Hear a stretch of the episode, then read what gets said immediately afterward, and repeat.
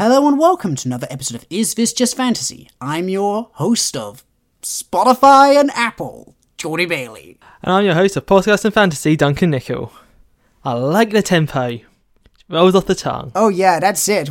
We gotta really just gotta. eh, What, what we've discovered from this book, Duncan, more than anything else, is that it's that same meter of title. Children of Blood and Bone, um, from Blood and Ash, Kingdom of Flesh and Fire. We just gotta, we just gotta go into that. We were such idiots. Name yourselves after a Queen song. I'm not gonna lie, I'm actually now if you said that, I'm like, yeah, actually that that's it. It's that tempo, that beautiful or it's the X of Y and Z. And like I even tried to Google it. I, I literally typed in Google one point was like books titled X of Y and Z. And they're like books starting Mm-hmm. with X. I'm like, no, no, you, you misunderstand me. um and it's been going on for a while. Like Mhm. A Song of Ice and Fire. It's like one of the earliest ones from the 90s that I can think of. I'm like, yeah, boom, boom, boom, boom, boom. Um, this very book, we're talking about uh, Children of Blood and Bone today, but I twice got it wrong in Google and looked up Daughters of Smoke and Bone, and the second time I think it was Isle of Blood and Stone was the other one where I was like, Yeah. what's it called? So Yeah, it even rhymes. It's perfect. That could actually fit into like a, a sonnet. I want to know what this book's sequels are going to be called. Like, is it going to keep the same I kind of metrodome? Uh, th- the next one's title is just not as good. I, I genuinely don't know what the third one will be called. It hasn't come out yet. The second book is called Children of Virtue and Vi- Vengeance. Children of Virtue and Vengeance, not violence. I don't know. I quite like that. The VV. The thing is that it that title appears right at the end of his book. It's like in the final or penultimate chapter. And I noticed that on the reread. It's like, oh look, there's the sequel name because she like front loaded it. But there's no other children of blank and blank in this whole book. So I'm wondering what the the third book is going to be called. Well, hopefully that that will get that in the sequel. It'll be it'll kind of be subtly um, woven in to the sequel book. and I like a mm, bit yeah. of alliteration. I used to have a um, well, used to have, still have them. There's these omnibuses for Conan the Barbarian. Always bring it back to the one of my favorite characters. And like the first three Yeah, yeah, omnibuses yeah, were for like sure. Volume One, Born on a Battlefield. Volume Two, I don't know, Thieves in the Night. City of Thieves. But then it got to like volume four, and it was like mercenaries and madness, and then volume five was like piracy and passion, and then I think it was like warlords and Paris in Passion actually sounds like you know a, a, dirty book from the 1990s.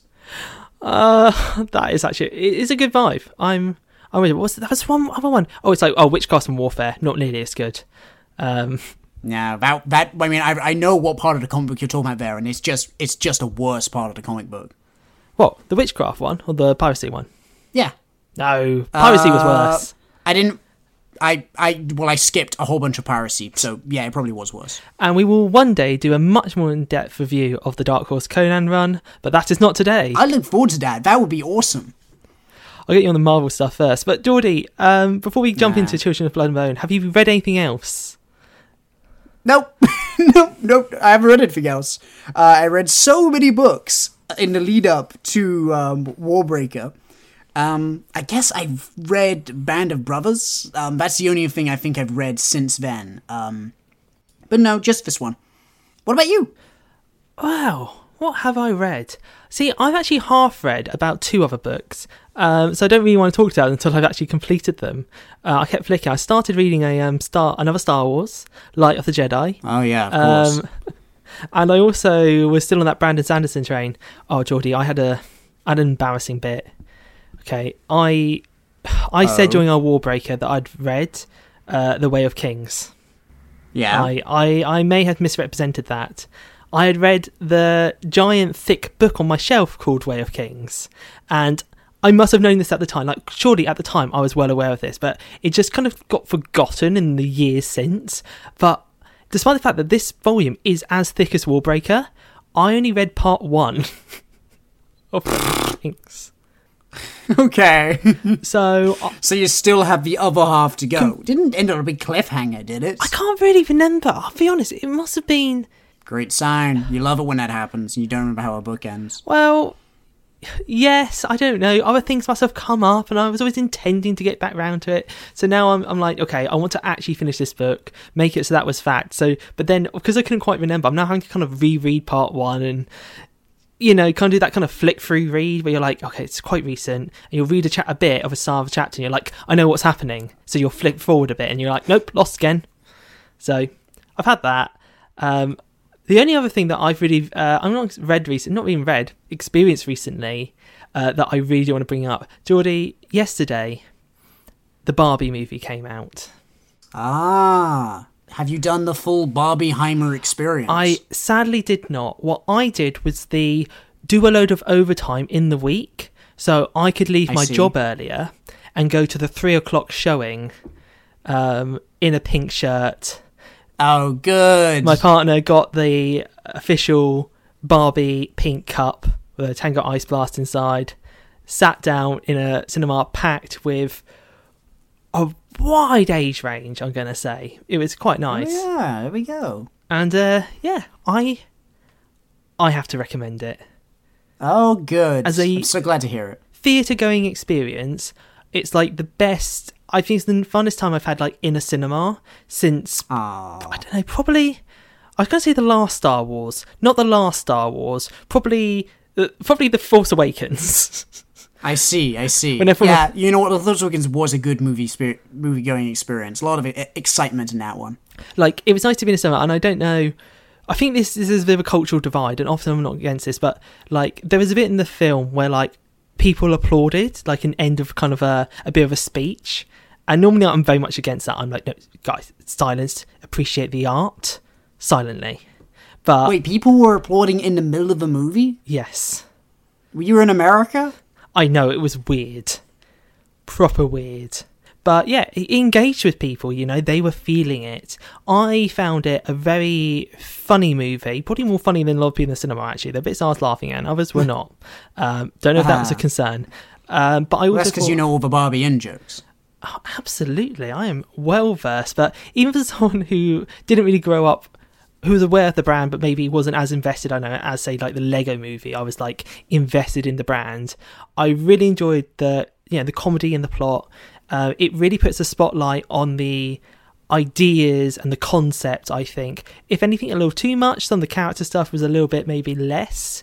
Um, but ultimately, like the only real critique I have to the film is the fact that there were so many characters. I'm like, oh, could we not saw a bit more of him? Like that's, and I think that's quite a good thing. I wanted more. Um, I also found it quite funny because a lot of people going into it were like, oh, it's going to be like a turn your brain off movie, and Oppenheimer's like the real thinking one. And I'll be honest, I don't think that's the case. I think Barbie had, you know, enough ideas and enough was tackling enough issues to a level that it could engage its target or you know the way the range of audience it, w- it wanted to a suitable level. I think it did a good job at what it set out to do, and I recommend it to all.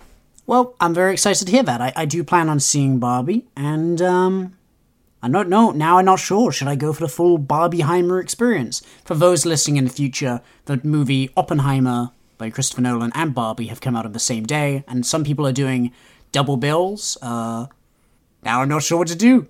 Maybe I should. Maybe I shouldn't. Which one should I sh- start with, Duncan? Should I do Oppenheimer Barbie Oh. or Barbie Oppenheimer? I think there's, there's the stereotype is that you go Barbie Oppenheimer.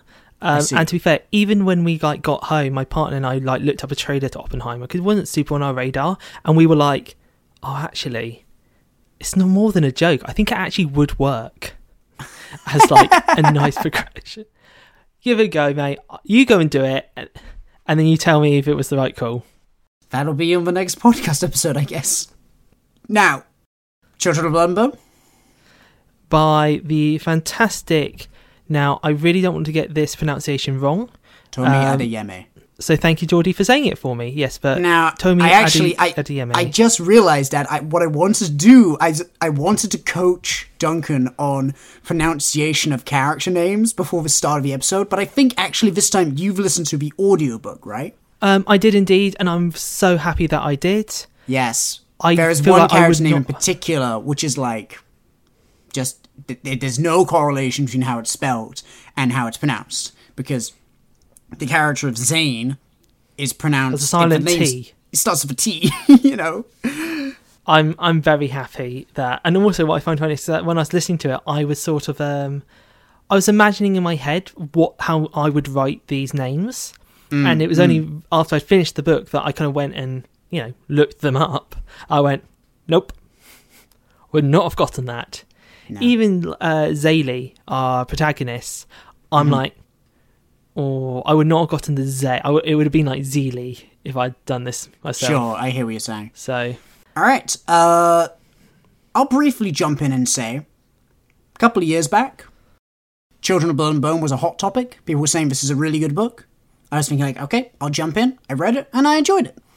And you know, I think I was going in at a time when you know the second book hadn't come out. I think it came out like a couple of weeks after I finished the book. It was a hot topic. Duncan, you're coming in from a very different perspective. This is years later. Uh, how many years? Like maybe six or so after this book was written? I, I can't quite remember the timeline. Duncan, how did you find it? So, I really enjoyed this book, but I do think it is worth noting, as you said. So, I came into this book not just removed from the timeline, just removed. This was blind. I had not heard of this book, Geordie, until you literally said it at the end of the last episode, and I knew nothing about this book until I literally typed it in. Um, I used the BorrowBox app that connects to my local library. Until I typed it in there, I went, ah, that is a plot synopsis, or not plot synopsis, a blurb. Um, cool, great, let's go. So I knew nothing, and yeah, I really enjoyed it. It definitely, I felt, um, did kind of three sort of things I thought really, really well. That I want to say it from the off. I think it got it sort of fun fantasy adventure was there. That Yep. was landed. I gave me incredible Avatar: The Last Airbender vibes. Yes, that's somewhat Quite incredible. intentional. um, and I really liked that. It gave me um, a really nice level of though kind of grit, like because I was sort of in that Avatar gear Mm. when it went that little bit further, that extra step or that extra couple of steps. I really appreciated it. I was like, oh no, you're giving a weight to some of these subject matters that you're sort of exploring through this fantasy work. Mhm. Um, and then the final point is those subject matters it's exploring, Yes. which obviously The book is It's- quite an on the nose, direct, in your face allegory. which is not a bad thing. I don't No. think, but it is an a clear observation you can make. It is mm-hmm. not kind of hiding up this allegory; it's putting it right on the front, and I think that's really because there's no confusion. You're not seeing there like two people cannot read this book. I hope not, and walk away with drastically different messages. The author has a message, and I think they've put it across clearly, but in a really fun, entertaining package. Yeah, absolutely. I mean, that's um, I read many years ago. Well, probably not many. Some years ago, I read a um, an interview with N.K. Jemisin, uh, the author of the fifth season and um, and the city we became. And you know, she said like, I'm a big believer in allegory. You know, I don't go in for Tolkien's idea that you should be ashamed of your book being an allegory. Um, my books are about real topics, and I'm not afraid of people seeing what my books are about. I just find the concept of it not being about real topics. Like, can you imagine inventing a topic? I mean, I would argue it's impossible. You know, it, I, you I genuinely to. think it is impossible. yeah, I mean, like, it depends how you you could- define allegory. Like, for example, I mentioned yeah. Tolkien says my books are not allegory. You know, you can't read them as allegory. But I think that's mostly because he had a really strict idea about what an allegory is. Like, something is a one-to-one representation. I, I don't want to argue with Tolkien about the definition is. of words. Like, I do think Yes, he was he was quite hot on that. But you're right. Philologist. Let's, if you put in the context of, say, oh, this book is about oppression, as a, or an oppression of a certain group of people, then Mm-hmm. it's like, well, is it an allegory for a very specific case in human history of that occurring, or does it just depict that as a concept? Is yeah, that kind and of that's a good question actually, because you can sort of, in my opinion, I think I can at various points in this book say, okay, this is drawing inspiration from Jim Crow era America. This bit is drawing inspiration from the modern day, and this is drawing inspiration from apartheid South Africa. I'm really looking forward for you to maybe explaining that in greater detail because I have to be very upfront with my ignorance. While I am obviously aware of a lot of these issues, I couldn't pick it apart quite to that level. I was like, okay, hmm. I see what you're showing me, but I wouldn't be able to go, okay, what's the exact historical context behind this? Mm. Um, but that doesn't lose that that wider goal. It's like, well, yeah, I very know Sure. that yeah, this is about oppression, and you were putting this across to me really well. So, since we're talking about it now, let's jump in and I'm going to give a quick summary of what is Children of Blood and Bone. Children of Blood and Bone is the first book in a trilogy written by Tomi Adeyemi about uh, the land of Orisha. Orisha is a fantasy setting heavily inspired by West African mythology.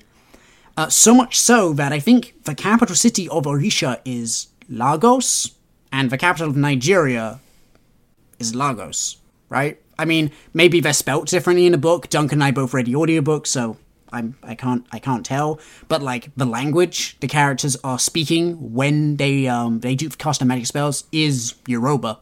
That's a real language.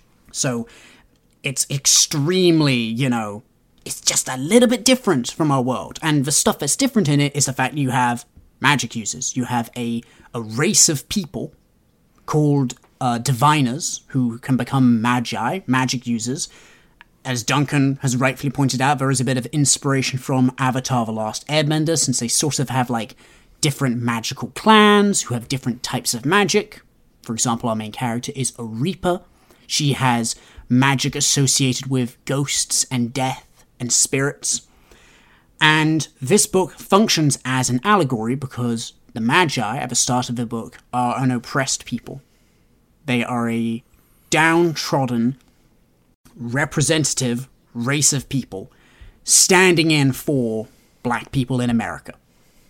The higher ups, the nobility, are depicted as having lighter skin, for whilst there are no white people in the story, I think Tomi Adeyemi was like, I'm gonna make a deliberate choice here. You meet one person who's not from Orisha, but he's like from some part of some vague part of Asia.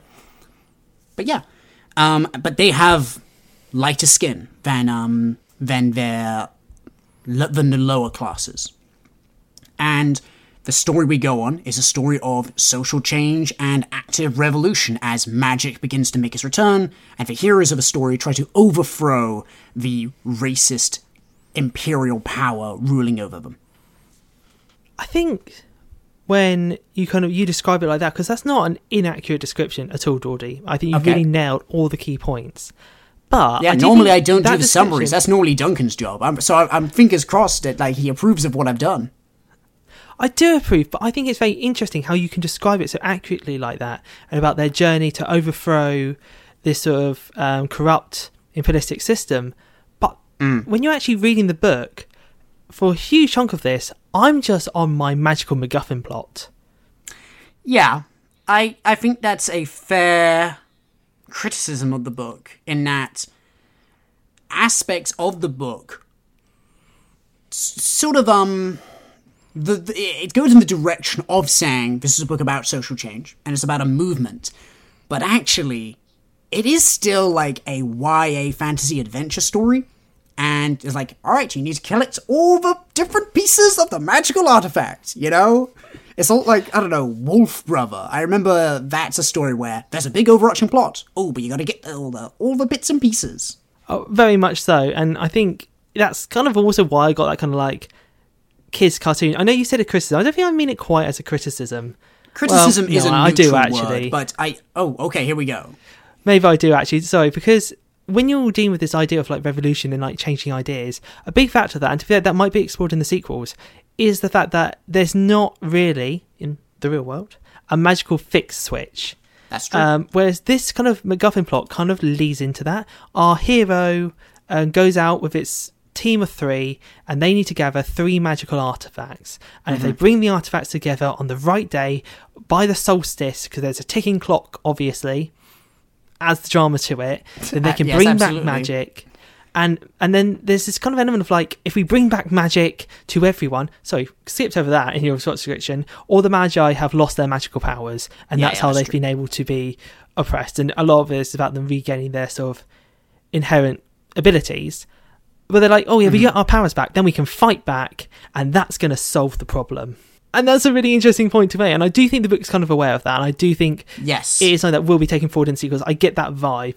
I don't know, and but I definitely get that I, am going to jump in and I'm not going to give away what happens in the next book, but you're right to say that I think that the author is in conflict with that because she's very well aware that, on one hand, yeah, if they bring magic back, they win. Like, there is no stopping them from winning. Nothing on earth could possibly prevent them from winning because the consequence of all the Magi getting their powers back would be unbelievably impactful. They are so powerful individually. And they don't give you statistics in this book for how many uh, like magi there are, but I'll I'll give you a tiny spoiler from the first chapter of the next book, Duncan. It's about one eighth of the population. So wow, one eighth of the population. High. Yeah, one eighth of the population is like now have superpowers, and they are now going to be able to get their own back on the people who've subjugated them for thirteen years. I think that's roughly the time scale. I did lose it at points. Um, I think our main character's 17 in this, and they lost That's their right. powers about six. Yeah, that lines up roughly. Yeah, so it's like, well, we'll get our powers back, we'll fight the oppressors. Um, and I like the fact that we kind of tiptoe back and forth.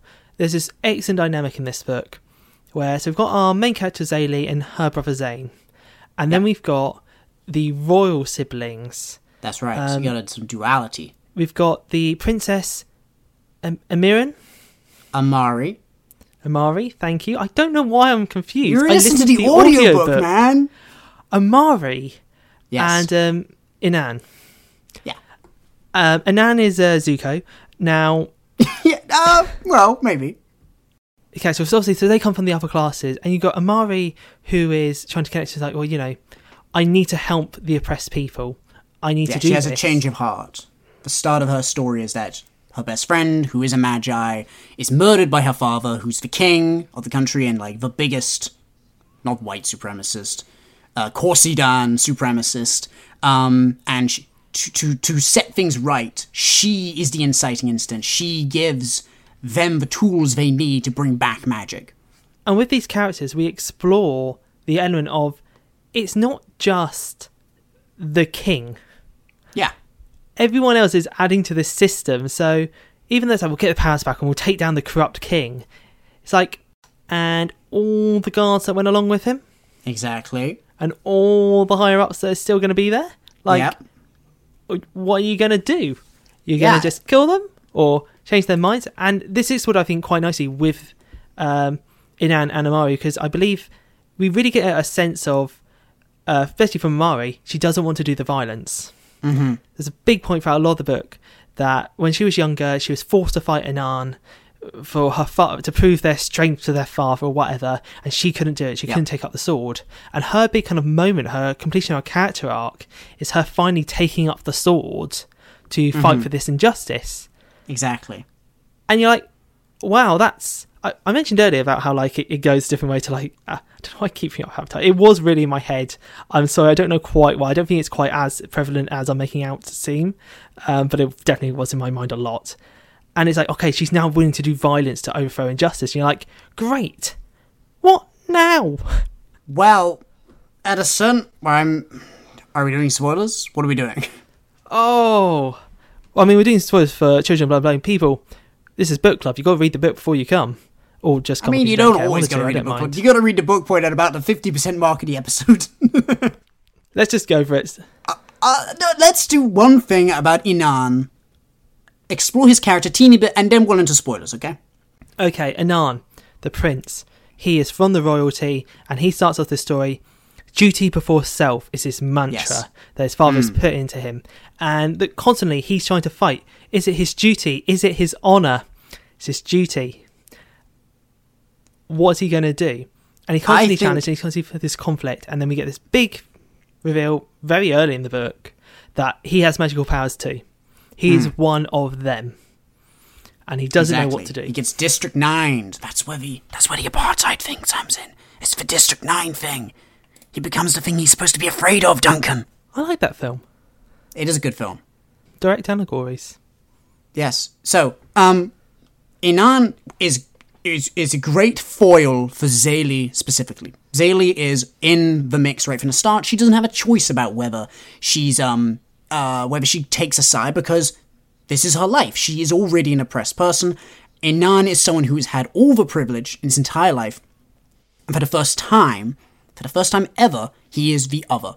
And this changes the way he has to see things because now he has to start relating to the people that he's oppressed his whole life or that he's benefited from the oppression of. It's a story in some ways of getting woke. It's about a young man who's been radicalized in one direction, being de radicalized, and then given the chance to swap sides. And the conflict is will he make that choice? Will he come to the right side? And I love that the use of that. Sorry, George, I should like because you just said you know becoming woke, and I hadn't actually thought about it in that context. I think that makes a wonderful parallel to the fact that Inan's kind of power, his magical power that he awakens, is his literally So when you talk about woke, become like you know awake to the suffering of others, yes, and his literal power is to be able to like connect to other people and exactly feel what exactly. they feel. Yes, he's a connector. He's not just a mind reader. Every time he hurts someone from the point he gets his powers, he feels their suffering. It's nice for that. It's it's a really good idea. Yes, I really is. like it, and It's I really love that work with Inan. Um, and I really enjoy his conflict. I like the fact that he goes back and forth a lot. Mhm. He's complicated. More complicated than I expect from a lot of, like, YA novels. Sorry to be rude. I mean, Genuinely, to, though, to be more explicit I didn't know this, how I felt about him. In fact, That- I don't know how I feel about him at the end of the novel. I don't know if I want him to have uh, a comeback to the light, or if I actually just like, no, guys, come on, just off him. Yeah, he's more like when he's worth. it too far? Exactly. I, it, I think that Inan is a really well written character and a great foil for the in the right, shaky in like whether she's able to do it, but never really in doubt. Oh, I guess that might not be true. But for the most part, you're on Zélie's side because you believe in what she believes. And Inan's character where you're not sure whether you can support him, whether you support his redemption. I'll say one more thing about him, and then we're going to enter spoilers. yes. What was I about to say, though? Oh, yes. So, one of the named pieces of inspiration for the book, Hutomi Adeyemi, has said quite explicitly, I took inspiration for this. One of them was Avatar The Last Airbender, uh, Avatar The Last Airbender, no surprise there. But the other one was, and Duncan, here's another basic bitch title, it's um, Ember in the Ashes. Da da da da da da. And um, that she said she was very inspired by because that's also a book that's very much set in a non-Western setting. That one is like, uh, where is it specifically? Do you want to like start broad and narrow down? Which what, yeah, well, it is a Middle Eastern setting, but I forget which one specifically it is. It's like there's there's there's Jinn in it, and there's like one side there's like the Roman Empire is suppressing the other, and in that book you've got this character who's working for the other side, and he also like um Inan wears a mask, and a mask is a big part of his metaphor. Um, and the question is, is he going to switch sides? And from chapter one, you know he's going to swap sides you know that he's not actually on the bad guy's side. Like, he's completely in conflict with it. There's never any doubt. So you're just waiting and waiting and waiting and waiting for him to swap sides, and eventually he does, and it's not emotionally complicated. This book does that same character arc much, much better. That was the last thing I had to say. I'm ready to start talking about spoilers if you are. Let's go for it, and let's start on and on. Before we then, do that, though, Duncan. Oh, Before we start spoilers, the thing we have to do is for people who are now about to dip out because they're not sure whether they should read Children of Blood and Bone.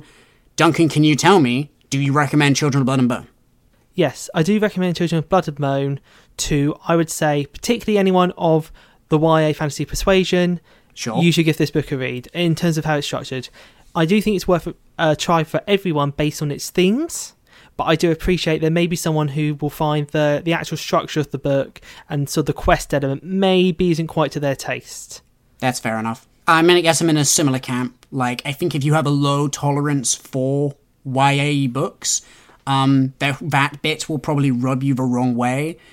Um, and you probably are just looking for something more challenging, in which case, read N.K. Jemisin. Like, um, it's it's just they're just more grown up books. This is um this is one that's designed to be readable. I think that the author made a very deliberate choice. She wanted the message to get out there. She wanted a book that would reach a lot of people. She wanted people to pick up a book that would have a black girl on the cover, which is like we know statistically that's going to drive down sales.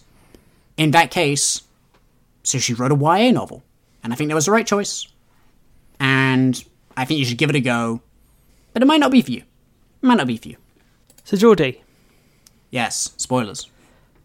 When did you start wanting Anan to switch sides? Was it af- before or after he burned a village to the ground and killed everyone there? Technically speaking, he didn't give the order to do that. That was the admiral. But he facilitated it. He did facilitate it, and he is responsible for it. You're right. So, did you? Was it not until he murdered his other sister that you were like, "Yep, I'm rooting for Anan to switch sides"? That wasn't his other sister. That was his um uh his dad's secret lover. Okay, that that did actually get a bit confused to me on uh, on the audiobook. Uh, No listen, worries. guys, listening to things at two times speed is not always the best. Yeah, action. man, that's uh whew. two times particularly when huh? driving. Yeah. Oh yeah, Did you I just know, I think I knew you're very this. I busy thought- at I the think- office, I guess. I think I I got into my head it was his cousin at one point, and that just stuck. Mm. Uh, but I did realise, something. well, I keep calling it the Admiral. I feel like that would be a weird reference. Anyway, so when did you go into Anan? When were you like, oh, Anan's, I want Anand to change sides? Or did you always Well, want him to? I Duncan, actually, to be honest, I struggled whilst reading this book to try and remember a lot of my reaction to stuff when I first read it because I read it a fair few years ago, and I was having, uh, I knew I was having a different experience this time reading it through, knowing what what happens in the book and knowing what happens in the sequel. So to be honest, I can't really remember at what point I wanted Inan to switch sides. I was definitely pro him swapping sides, but I think more for like practical reasons. Like I was like, oh yes, it would be good for them to have the other crown prince on their side because then that'll just make their job easier. They'll make the mission easier. I felt very similar. I felt a lot of the time with Anan. I was actually I rooted for him to change sides because I was rooting for Zélie to have that connection, that relationship with him. Oh, I need to gauge with that, Geordie. So there is a romance between Anan and our protagonist Yeah. Zélie. Zayla. Zélie. How did you feel about that? Ah, No strong feelings really. Right. I do have strong feelings, and they're quite on the negative That's side. understandable. Now, I don't know if this was, again, the speed I was reading it, but when it's first sort of reference that they have this sexual tension between them, Yeah. my kind of gut reaction was, oh, we're doing this. It's enemies to lovers, Duncan. It And sells then- really well. and then when he finally switches sides at one point and they have that moment Hmm. together, I was like, wow, we've we've got to this bit really quickly. That's true, actually. and then and, and I was I was not okay. And then we got to the the switch back where Nan betrays him, goes back to the other side, and then I went, them. ah, he doesn't help them Yeah, that's true. um, when he switched back, and I went, okay, this is the point you wanted to get to. You wanted to have them come together, have the have the love, so you could then put them back on the other sides. I Like, think I so. like, this is what the setup. I think you're kind of right, That Duncan. was my vibe. I think the point of the story is that, well, it ain't gonna work, is it? Like, I think she thought it through and said, it just, it literally can't happen. It wouldn't make sense. So it doesn't happen. Now, that being said, Duncan, and that is that being Yeah. said, all that in mind, all that in mind, I still prefer Zélie and Inan to Zélie and Roën. that's because Roën isn't a character in this. No, he's such a fuckboy. He's he's just a collection of quips to essentially, I don't even know, set up after Man. Like I haven't again, don't know the sequel, but if they're going to do a love triangle or who's the less of the two bad boys, I, I don't know. I think- um, I don't I don't need him. I didn't need Roën this book didn't need a Han to Solo. be part of this plot. Well, uh, have Tzain be more of a Han Solo nah, type. Tzain's fine. I like Tzain. I like Tzain.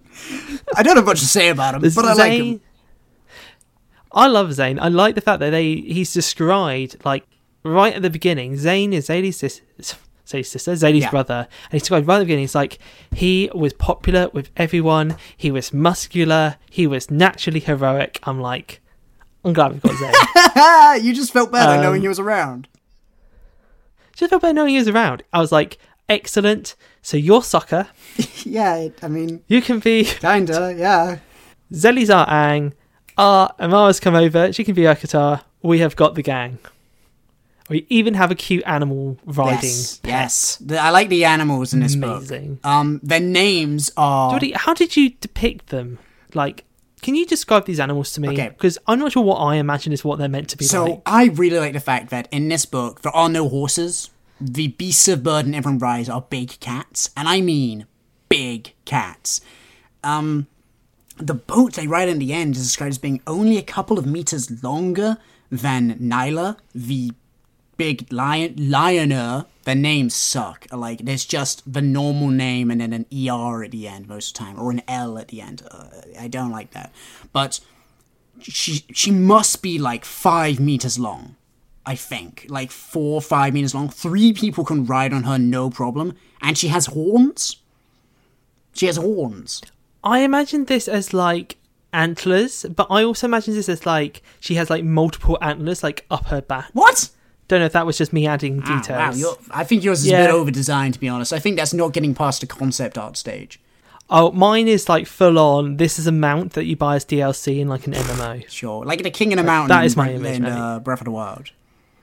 Yes, whatever that okay. means. And um, the pa- the Pantera, which the Royal Guard ride, they have saber tooth teeth. Like that's mentioned once, and I caught that this time. I didn't get that last time. Not really used, is it? No, no, but I like the fact they do ride cats. I think that's really cool. I like that's one of my favorite parts of the weird fantasy setting. Like there's parts of the setting I find a bit odd in terms of like the level of technology. I never quite understood what was going on. A bit like Avatar: The Last Airbender. It was a mixed bag at places. There was definitely an element. Just going back Yeah. to the um, like there's a ship at the end which is powered by. Is it not wind powered? But it has turbines. it it, it is wind powered and it has wind powered turbines. So like wind goes in and then I guess it blows a fan which powers the boats, Well, yeah. which just sounds like a sail with extra steps. Technically, what you could do. So if you had a setup where you had a um, Oh boy. So you got wind turbines that could um, you could actually redirect it, and if that had like a nine degrees gearbox, a chain nine degrees gearbox, you could then have that going out to like more like a paddle boat at the back. So then you could technically move no matter what direction the wind was in, because you could just rotate what direction your wind Oh, turbine was yeah. pointing. That would be my design, but that's mechanical engineering me getting very excited. No, no, Duncan. Actually, I appreciate that. That was that was insightful. All right, you, you, you, and the author, you've teamed up. You've defeated me. Well done. Um, one thing that I cannot allow in this story is the number of collapsible weapons. There are some things when I read fantasy novels which just get my gears. Normally, I don't mention them on the podcast because they are so pedantic it doesn't matter. Like studded leather armor. Not real. I don't like the fact that people keep putting stud leather arm in their books. Most people don't know how to write about using a bow and arrow, they just don't get it. Even The Blacktongue Thief, a book we both liked, bad archery scenes. I love archery, so I know about this bullshit. Um, I don't, I can't stand collapsible weapons. They aren't real and they don't work. Zélie has a collapsible staff. Amari has something even worse. She has a collapsible sword. Uh, that's, im- that's it. Just wouldn't work. It would break so Sword. easily. Like, is it like joints? Does it like flick out like each section? How long is the handle? How long is the handle? Like, is the handle the same length as the blade? Where's like a it going? switchblade, like it all just flips out. Yeah. But a switchblade is a knife because the handle is long and it's the same length. Well, it has It's to the be. same length as the blade, so the blade just goes inside the handle. So how long is the handle on this sword? Have you ever seen? Oh, trying to think of the name of the film Highlander. Yeah, and it's detachable. That is, yeah, it's like you snap it together. Exactly what I'm talking about. yeah, but about. the guy has to get out. Oh, it's like he like gets out in his hotel room and has to like connect his sword together. And I think he even has to like put bolts in. I'm like, that's such a weakness. Surely the moment you come across like an, a normal sword, yours is just going to break at the detaching points. Also, I think Amari's blade is a gravity blade. Like, it's supposed to, you swing it, and then in swinging it, the blade comes out. Which works for a knife because you just do a simple cutting action. But with a sword, doesn't that mean that if you, like, block in an upright position, the sword's just going to collapse back into itself and go back and not be a sword anymore. Is it jutting out like directly from the handle, or is it like swinging out? Do you have to keep your hand clear on one edge? That's a good question. and if it's I think it's just collapsible, like a pole. so, what's that mechanism involved? Or like, does it like you? There's got to be like a big spring, right? Well, it's either it's a big spring, or it's like as it's as you like swing it out, centrifugal force, centripetal force, like draws it out, and then when it reaches its maximum extension, yeah, that's the gravity blade. But if that's the case, then when you like block, it would just fall well, back it must in. have like a like something you get on like your car keys. Once it goes like fully, you you know when they like it swings in and out. Once it's like fully, I'm going to use the word erect. Um, like a spring comes in and like locks Yeah. in place. But then you'd uh, Yeah, when it's erect and girthy and strong. Right. But then that means that there's just like a pin holding it in place. And that means that if you swing your sword too hard and you break that pin, you break your entire sword. also don't swords This is why this is a pet peeve The swords me. have to have like a, a piece that actually goes. So norm, most normal swords, I'm not an expert on the field. You have like the blade, and there's like a, a thin bit at the end that goes all the way through your handle, yeah, it's called a, a tang. tang. Yeah, so that because you want the force to be distributed along the entire base of the blade when it that moment. Yeah, because otherwise, if it's just connected at that the hilt, like it just slots in there, it will break super easily. That's why toys, toy swords break a lot because they don't have tangs. Um, like the a whole like literally, this is. I don't want to plug a story I haven't even written yet, but in a novel I write, there is a broken sword like Narsil, and the fact that it's like two parts of a broken sword means that it has to attach at the hilt, so it breaks all the time because it's not functionally sound as a sword. Hey, anyway, like Small. we talked a small lot. I think we actually may have talked more about collapsible swords than we have talked about the Black Lives Matter movement so far in this podcast, and that's kind of unforgivable given the book. So yeah. part. There's just some stuff in this book which just just gets my goat a little bit. I think that's played into other elements. Like there was a there's a big scene where they're in a desert and there's a Colosseum style floating boat arena where they like flood it full of water and you're just like I feel like this was an episode of Avatar. This is just silly enough that or like Mad Max Fury Road. Like I liked that scene because it's the indulgence, you know. It's like, oh, there is water, but they aren't giving it to the people on purpose, you know. So that that's a metaphor. That works. It's about opulence. I suppose so. All right, all right, all right. I'll give that one in. So some interesting world building, but the same point you made. Oh no, one more thing. This is unforgivable.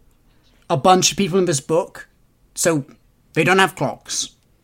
They have wind powered turbines, but they don't have clocks. Apparently, that's too advanced. So they have neck worn hourglasses. We all know that's stupid, right? I mean, yeah, you'd have to line it up every time. Yeah. And to line it up, you'd have to exactly. know the time. And every time you walk, like it bounces, so the sand doesn't go through at an equal rate, so it's useless. I can't believe that anyone would be like, yeah, I think the reader's gonna buy this, you know? But also, does that mean that like every you know that every three hours you have to remember on the moment to turn it over? Yeah, because it, it can't do, and like, there's no way it's an hour. Hourglasses are quite big. It means it's like a couple of minutes, so it has to be very precise. Unless it's a very small hole, only one grain Very can fit through at a time. Yeah, it's a quantum hourglass, you know, it's actually filtering through atoms. It could no. It's It's, it's, a, super cool to make sure it's really. anyway, it's an idea. It, it gets it just lets us then know when they're like, guys, we've only got. To fair, it never even comes up. I don't think there's a single scene in this where the fact that they have them actually helps. There's one scene. There's one scene when they're doing the rescue and they look at a, at the hourglass. Yeah, All right. just use the moon, guys. much easier. Like, there's nothing in this book. Yeah, in my where I can't just be like, in the last book I finished, there's a scene when he needs to do something like over a very precise period of time. So a character said, "All right, you count to one thousand, and that's what how they have to do over time. It sucks because they don't have watches. have you ever counted to 1,000, like, and had to, and trying actually to keep pace? No, God no. This isn't, you can't do it because as the numbers get higher, it takes longer to say them and you get out of breath. Unless you do it mentally. you don't have to say them out loud. I think you do. If you can't do it mentally, because you'll naturally speed up or even skip over numbers. Yeah, you know, maybe it should be like sing of this a specific song, like under your breath. a song you know is exactly five minutes long. I'm gonna throw this out here just because I I watched it very recently. Uh, I watched an episode of the UK TV show Taskmaster, where they get a bunch of comedians to do ridiculous activities, and one of them was in exactly like 20 minutes go and I don't know pop the toast out of this toaster. And they had a comedian on there who was like, "That's fine because I know my set is exactly 20 minutes long." So they just start doing their set. and they won the thing. Everyone else was messing about because they had like eight That's timers so left around the house, and they were like, "Okay, I'll, I'll try and work it out." And they were just like, "Nah, I know it." That's so funny. I really got to watch Taskmaster. All right, so Children Blood and Bone. Children of Blood and Bone has some really nice elements. There's still so much cool stuff going on, and some wonderful character work as well, which I think needs to be explored more. Let's talk about some of the good world building. Let's talk about magic. I really enjoyed the magic in this book. Sorry, I, I just have to like get that out. Like I enjoyed it. It's kind of soft, but it was cool. It was ideas and approaches to magic and magical powers that I haven't actually seen a lot of. This wasn't just throwing fireballs or mastering the elements. There was some kind of creepy stuff in here, and I loved it. So back to you, Geordie. Oh, okay. Oh, no, please go ahead, Duncan, because my response was like, I like it. It's it's very simple from my point of view. I- And I was about to say, it's nothing I haven't seen before, so I'm really interested to see what what about it really spoke to you. Okay, so this magic system is quite soft, and there's that kind of strong Avatar parallels. We're talking about, you know, this whole clans. It's sort of inherited, although not quite exactly inherited. But what I found really interesting is the actual specific powers we have. Zélie is a Reaper, which means that she has like the powers of the dead. But because it's quite soft, I feel like there's always this kind of potential. I never knew quite what she's going to do. Uh, we see early on she kind of summons up. I'm going to describe like shades, D and D shadows. Sure. Uh, but then at the end, we get descriptions of these like sh- dark arrows being fired out. yeah, and then like starts completely doing consuming like Dragon Ball Z shit. bodies. It's really neat, and we don't really talk about much of the other clans. I know we touch on that. we've Actually, got Duncan, the now that I think about it, maybe we should like play a little game. Like, why don't we see how many of the magic clans you and I can remember? Like, try and remember what they do, what their powers are, and then I'll check a list to see how well we did. Oh, I'm going to be so bad at this. Okay, because I can remember. I think we'll be okay. Okay, let's. Okay, you got the list. You go I'll first. go. So I don't have the list. I would be cheating, but I'll look up it up after. Zélie, Reaper, control Yes. the dead. Yep. And then we got Inan is a connector. He can read minds and control people. Um, we have um, old lady who's a seer, see the future. And then we have some of the ones who don't show up as much. We have burners, firebenders, the scary ones. We have healers. They heal people. And also cancers, who are the opposite. They make people sick. But it wasn't clear to me whether healers and cancers are like two sides of the same coin. I think they have like the same god, but I wasn't sure if you are both a healer and a cancer, or if you are one or the other. It seems a bit interesting that you would have the power to like create disease, and not the power to like take a disease away. Yeah, that That, that, was seems really mean. to be fair, some of these people must be like, oh fuck, I don't want to be this. Like that blows. I mean, being a cancer sucks. And one of them apparently was super helpful because they made someone go bald, and that saved her life. But like, what benefit are you to society if you just make people ill? Pest control. I feel like the others are gonna do that fine without you. The burners and the oh, who else, Duncan? Okay, now I'm struggling. What else do we have? Think about Avatar, Duncan. Think about Avatar. The water vendors? Yeah, what are they called? I don't know. They're tiders, Duncan. Tiders. Everything ends with an ER, including cancer, which feels like cheating. There's also, and this is the worst named one, Winders. Come on, you couldn't think of anything else? What about Galers? I know why they're not called blowers. That's obvious. Um, Winders. I to be fair, I was thinking about that. I thought, I think it's in Wheel of Time. There's a very specific element of, oh, we want to have one of these magic users on board because then they can summon up summon up a good wind, and you can always travel faster if you've got a magic user on board. Also, it's in um, Wizard of Earthsea. Like that's a major element in that book, much less obscure. Can you think of anything else, Duncan? I can think of oh three more. That's wickedly impressive. Um, I no idea. So we've got Winders, Earthers. Yeah, I think they're Grounders. called grounders. Yeah, you got it. You got it. Grounders, and their connected part. I think likewise share a god is welders. Decent name. Decent name. They control metal. They can melt metal. So sorry, There's one more you've got you never more. actually see in the book. You mention that someone has this power but never use it. It's tamers. Oh, what for like animal handling? Yeah, but but you never see it happen. I don't think it even happens in the sequel. All right, we got Reaper, Okay. Connector. Oh, these guys all have symbols. That's nice. I didn't know that. Burner, Winder, Grounder, and Welder, the magics of iron and earth. Oh, lighters.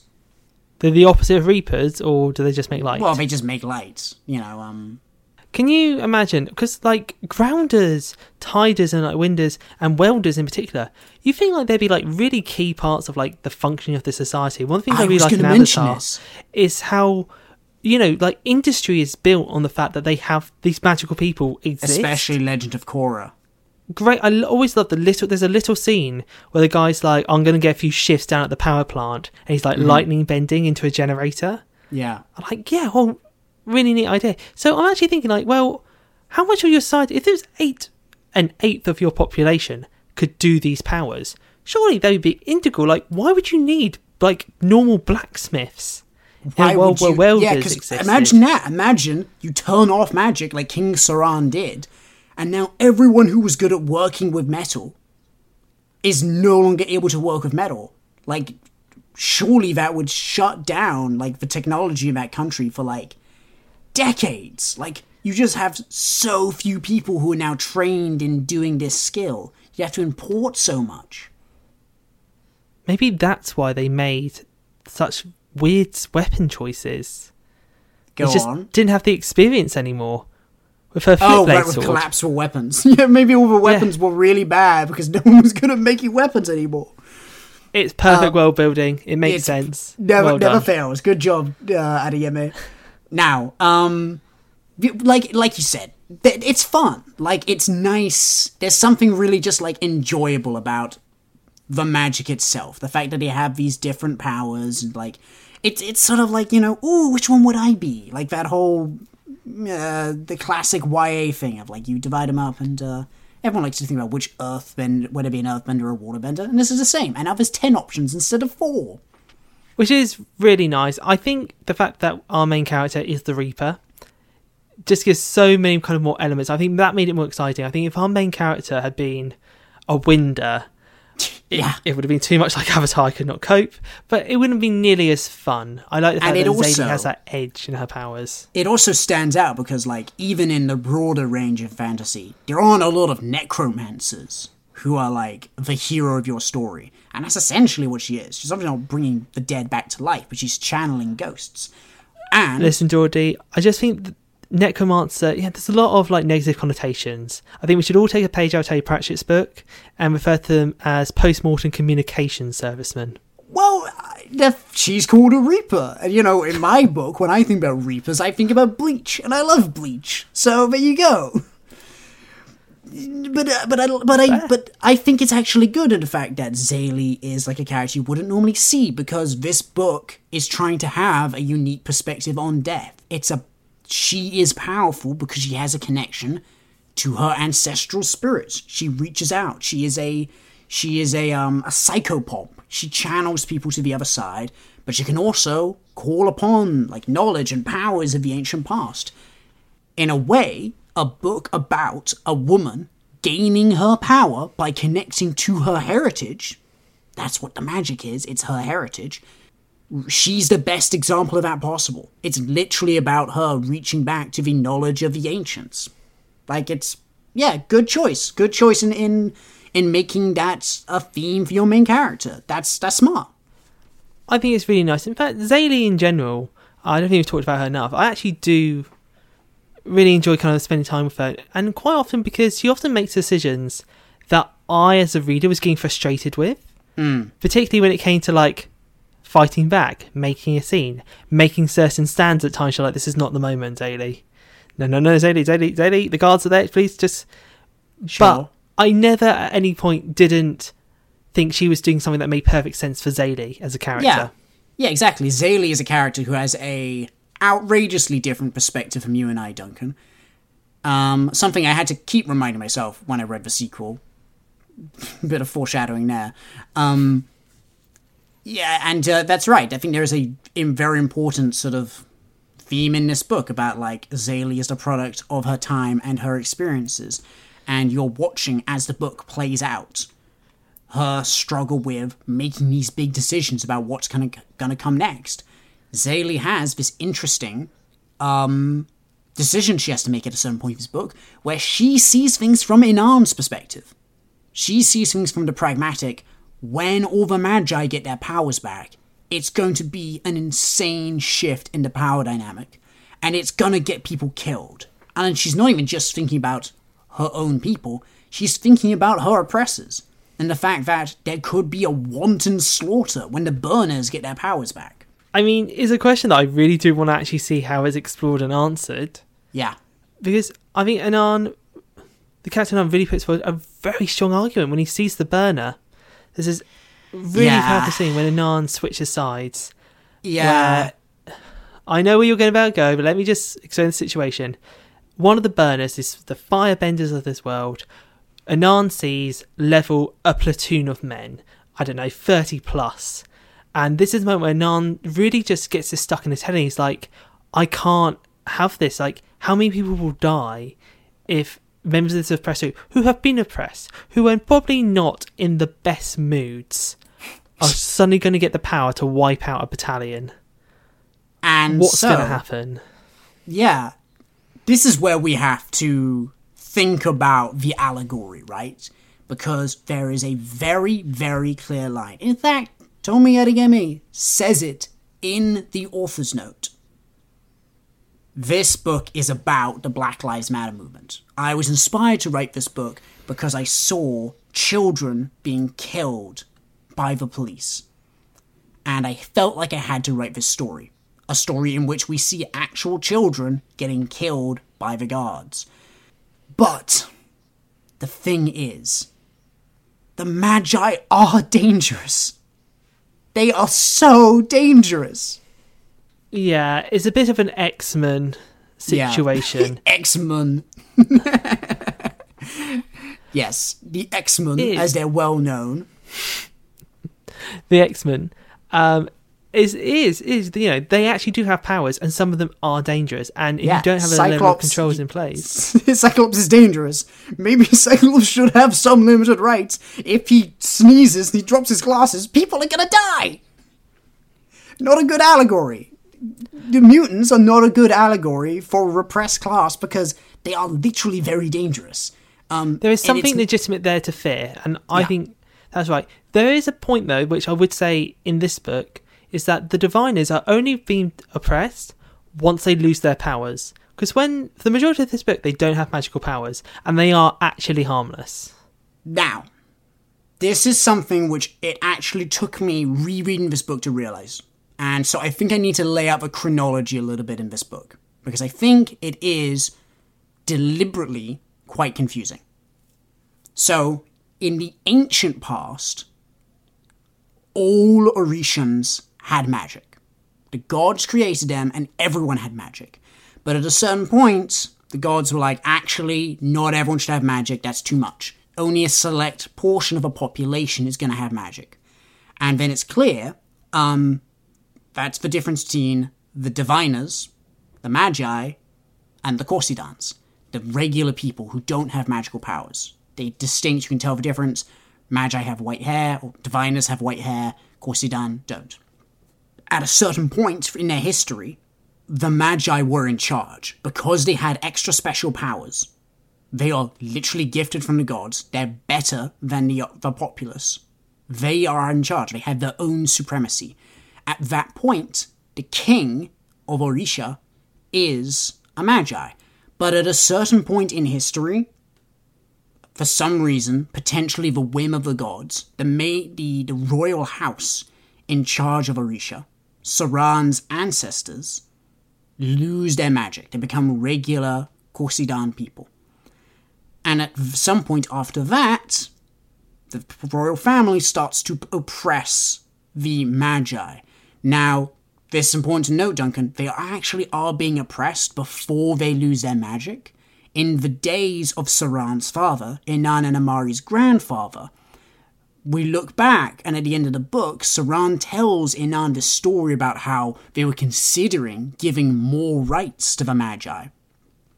When an insurgent group of maji rose up and killed the royal family, everyone except Saran. He's the only one who survived.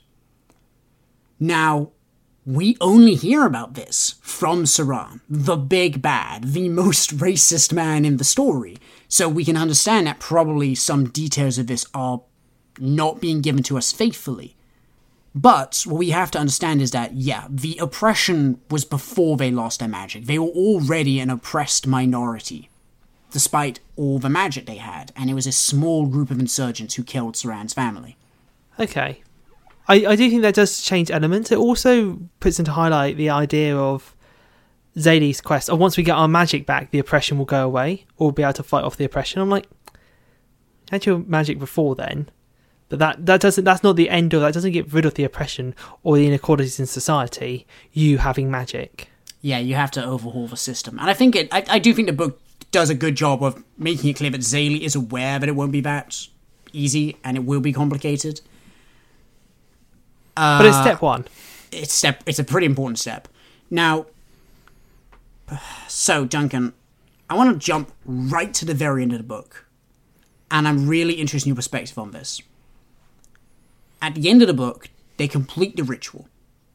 Zélie passes out she meets her mother briefly in the afterlife she goes back she comes back to life. Well, she probably didn't die but she comes back to the cognizant world and I want you to briefly take us through what happens in the, the very brief epilogue, and I want you to unpack what you think this means for the following book. Okay, so we've had our scene. There's a quest to do a ritual to give everyone their magic back, because at the moment, only those who have touched certain magical items can have magical powers in this book. But they're going to give it back to the whole population. That's the goal. And in the last scene, Zélie has communed with her mother in the afterlife, and she's come back. She's in her body again. She opens her eyes. Her brother's there, Tzain, and Imara's there. She has this that, that first bit of like, did we do it? And then Emira, Amari. You just said Amari. it, man. I'm so sorry. I got like unconfident in my own words. Imari. No, oh my gosh. You said, yeah, it's Amari. Yeah, got it. Yeah. Amari uses magic. Like black flame flicks from her hand or something along those lines, and then White ends. light. Yeah. White light. Oh, she's a lighter. Yeah, she's layered, just like her totally not girlfriend. Oh yeah. Anyway, uh, and then that's it. That's the end of the book. So, what can this be? Now, I think there's really kind of three ways this could go. Yep. Number one, it's all about reconnecting to the gods and giving powers back to everyone the gods bless. So it could have just this could actually be a yeah, everyone the gods bless. This is a reset to the beginning, to everyone has magic.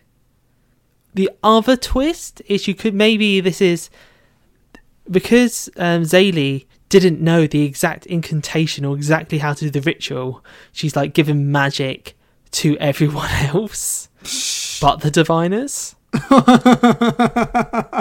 Which would be a, a, very interesting twist. twist. Well, it would that I'm not gonna lie, that would be an interesting because on one hand you'd be like, oh well now now they have more power to oppress them, but at the same time they then have the very power that they've been oppressing them because of. Maybe this is a story about because they were the the faithful or they were the ones that turned their backs on the oppressive system. The gods have rewarded basically everyone who decided to take up the cause Mhm. and that's the the the kind of the designation. One of those three options, I think, could be a way to take it forward. Hmm. I'm gonna say maybe the first one. Like they've re- they've properly reset the clock to everyone has magic now. Hmm. Is he going to tell me what happens in the sequel, or Nah. You're just gonna let me You gotta read spitball. the book. All right, so you got to be like everyone else, just like me. I had to wait a couple of weeks before reading the second book. Now, uh, to revisit the topic of the allegory and whether or not it works, I grapple with this for a long time.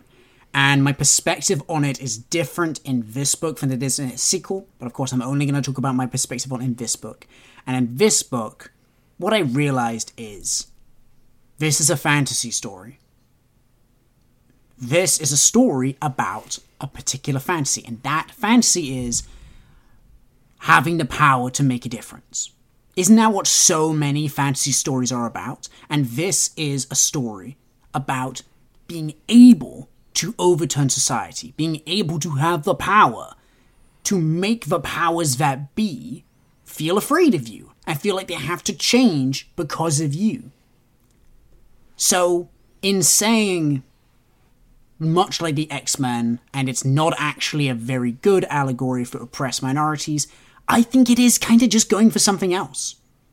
Like, and the book grapples with it. Inan is afraid because they're powerful. Even Zélie is kind of afraid at a certain point.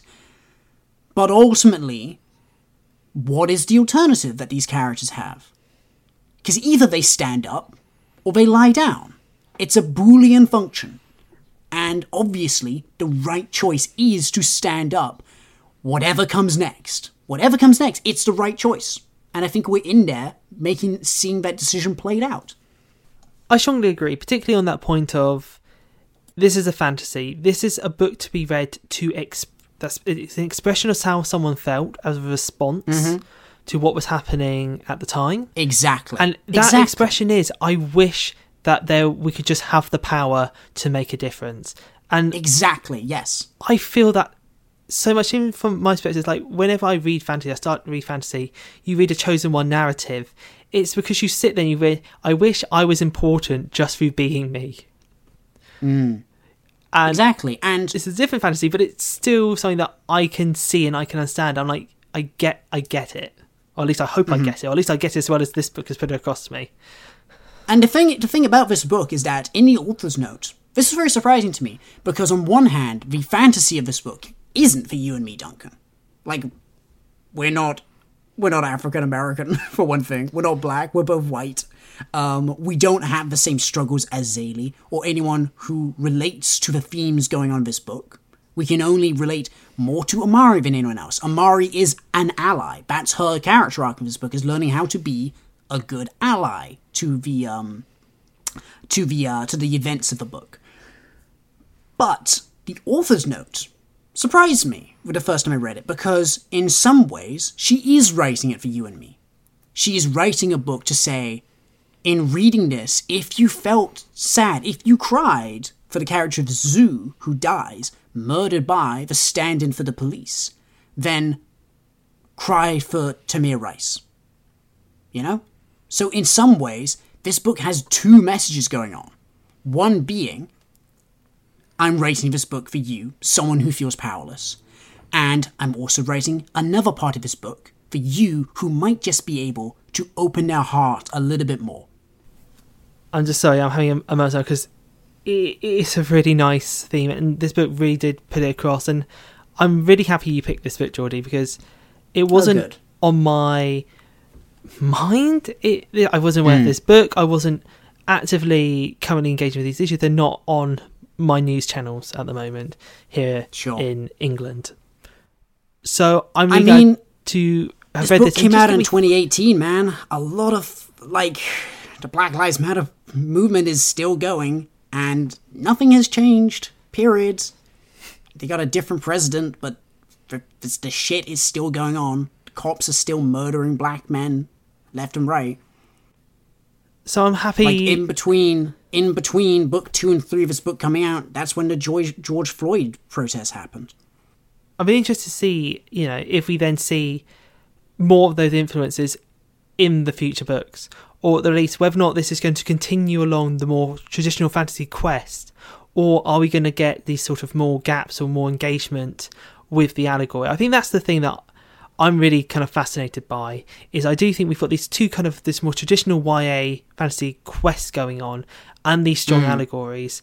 I enjoyed the YA Fantasy Quest. I think it was done well. The fact that it was reminding me of Avatar, which in my opinion is very much top tier when it comes to young adult fantasy quests fiction.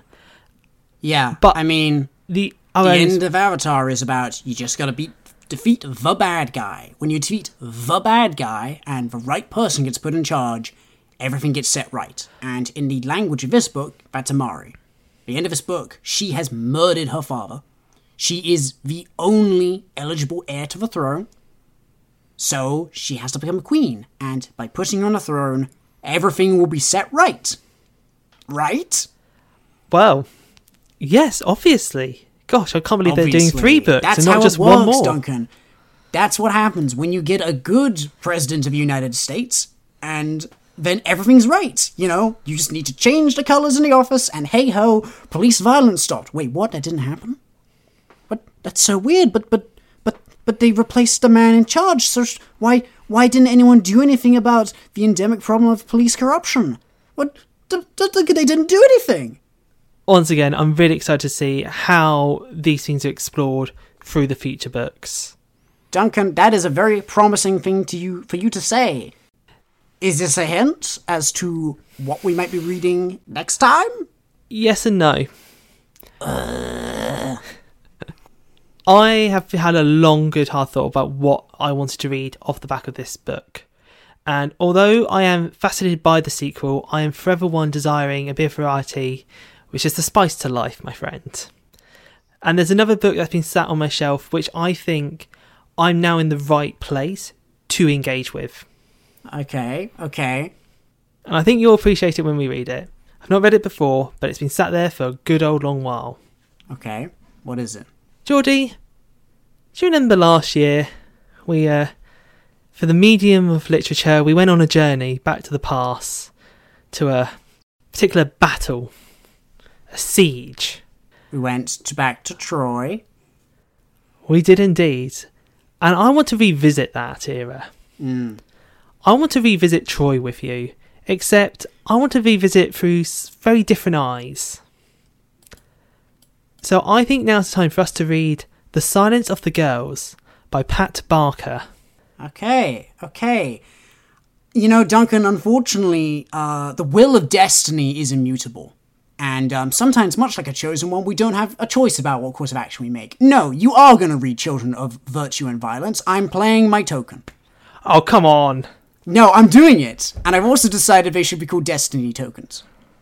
Okay.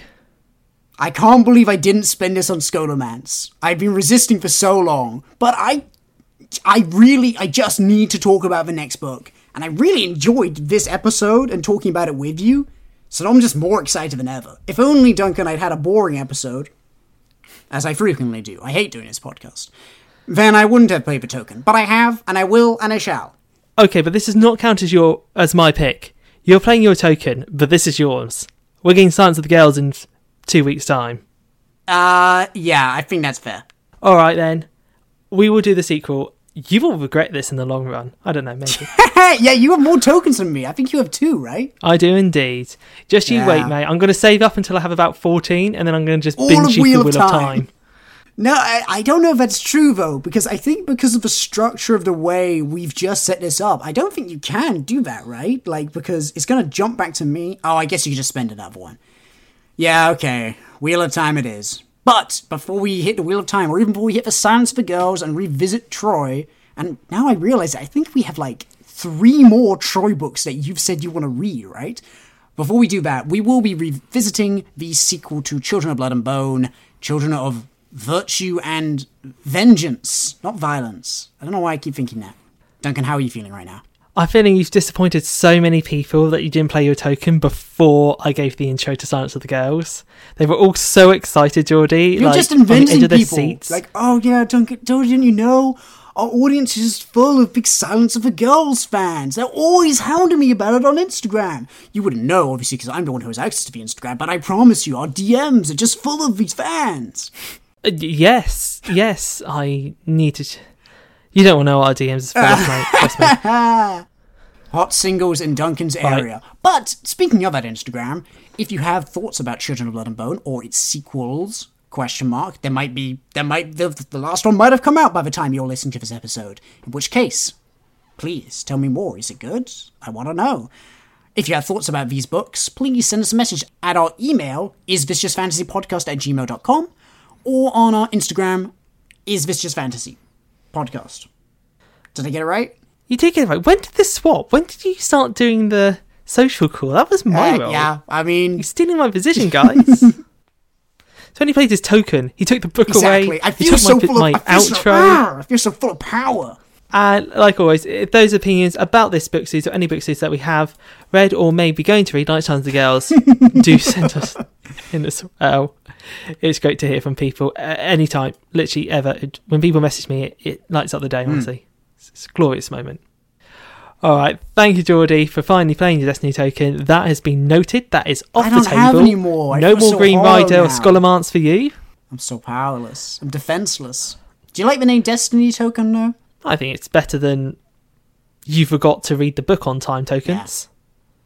You almost failed, but Uh, like we didn't read this in the episode, but Duncan, I think it was literally 40 minutes before we started recording that you finished this book. Oh, I was listening to on times two at that point, and there was a, a, a moment I listened to about thirty minutes of this book on times two point five. It Gotten wasn't. new- I could have gotten another best. one. I could have got another one. It could have been delayed to tomorrow. I did it.